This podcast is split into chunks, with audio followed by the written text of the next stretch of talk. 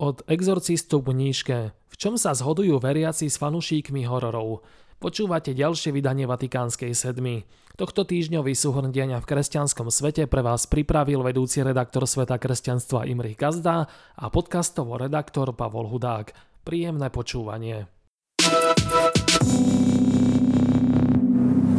Dušičkové dni s komerčnou helovínskou predohrou sú pre streamovacie služby vďačným obdobím. No a čo môže strachuchtivých divákov pobaviť viac ako vyháňanie diabla? Tento rok to mohli zažiť aj s pápežovým exorcistom či mníškou 2. Stačí však zľahka posurfovať na internete a natrafíte na zaujímavú zhodu medzi dvomi odlišnými skupinami, kde by ste ju určite nečakali.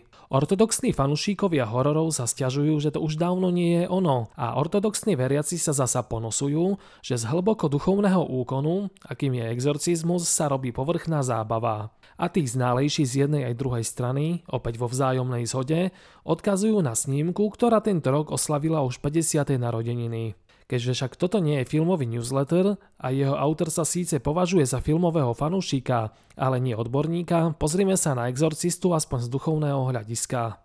Autorom rovnomenej knihy z roku 1971 a následne aj Oscarom ovenčeného filmového scenára je hlboko veriaci katolík a odchovanie z jezuitov William Peter Blatty, ktorý sa narodil v roku 1950. Blatty bol presvedčený, že exorcista môže ľudí priviesť k tomu, aby sa stali katolíkmi, alebo obnoviť ich zaniknutú vieru.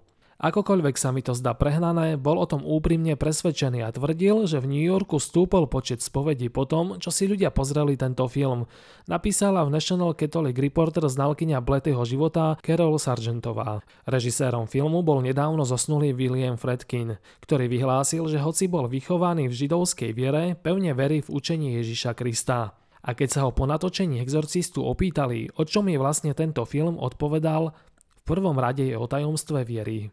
Katolický publicista Kay Turley považuje za neočakávané, že v 70. rokoch minulého storočia, keď sa dokonca aj v samotnej cirkvi začala vytrácať viera v existenciu diabla, práve Hollywood natočil film, ktorý celému svetu nanovo pripomenul, že nejde o vymyslenú rozprávku. Kino je často zvláštne prorocké, napísal Turley v National Catholic Register. Podstatným na filme podľa Turleyho nie je ani tak zobrazenie samotného exorcizmu, ktorý je z jednou z katolických svetenín, ale práve napätie medzi pochybnosťami mladšieho a pevnou vierou staršieho kňaza exorcistu. Zaujímavý pohľad ponúka aj evangelikálny spisovateľ Taylor Huck, ktorý na dnes už klasických dielach ako je román Dracula či film Upíry ilustruje, ako boli hororoví autory v minulosti fascinovaní účinným bojom katolicizmu proti zlu. Vo svojom článku na stránkach Religion News Service cituje aj recenziu nositeľa Pulitzerovej ceny Rogera Eberta. Pokiaľ ide o boj s upírmi a vykonávanie exorcizmu, práve rímsko-katolícka církev má k dispozícii ťažké delostrelectvo. Vypočujte si v skratke aj ďalšie udalosti. Slovenskí katolícky biskupy absolvujú v júni na budúci rok návštevu Ad limine apostolorum v Ríme. Posledná návšteva tohto druhu sa konala ešte v roku 2015. Evangelíci na Slovensku si pripomenuli pamiatku reformácie. Biskupy ich v pastierskom liste vyzvali, aby v zložitých životných situáciách stáli na Božom slove, na istote, že Pán Ježiš Kristus je v strede všetkého diania ako pevný hrad. Pápež František sa v decembri zúčastní na klimatickej konferencii v Dubaji. Bude to prvýkrát, čo sa hlava cirkvi zúčastní na takomto podujatí. Pri izraelskom bombardovaní boli vážne poškodené budovy jedinej katolíckej farnosti v Gaze, v ktorých sa ukrýva asi 700 ľudí. Španielskí biskupy sa ohradili proti tvrdeniu, že kňazi od roku 1940 zneužili vyše 200 tisíc maloletých. Je tu zámer dosiahnuť číslo, ktoré klamstvom a nemá nič spoločné s realitou, vyhlásil kardinál Juan Jose Omeya. V Indii došlo na zhromaždení Jehovových svetkov k bombovému útoku, pri ktorom zahynuli najmenej traja ľudia a ďalšie desiatky boli zranené. Polícia podozrivého, ktorého viedlo presvedčenie, že učenie Jehovových svetkov je cestné, zadržala. No a pozrieme sa aj na to, o čom píšu vatikanisti. Pápež František pri výkone autority v cirkvi presadzuje model, ktorý sociológovia nazývajú participatívna hierarchia.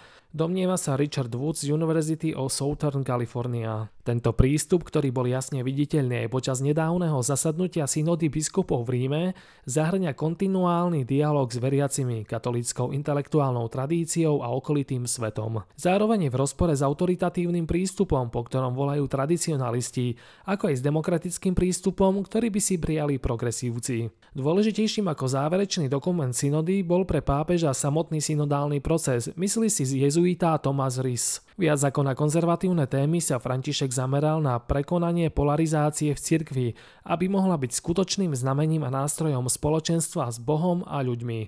Napísal vo svojom komentári a dodal, že skúsenosť synody by mal zažiť každý katolík, pričom najlepším miestom preto je jeho vlastná farnosť.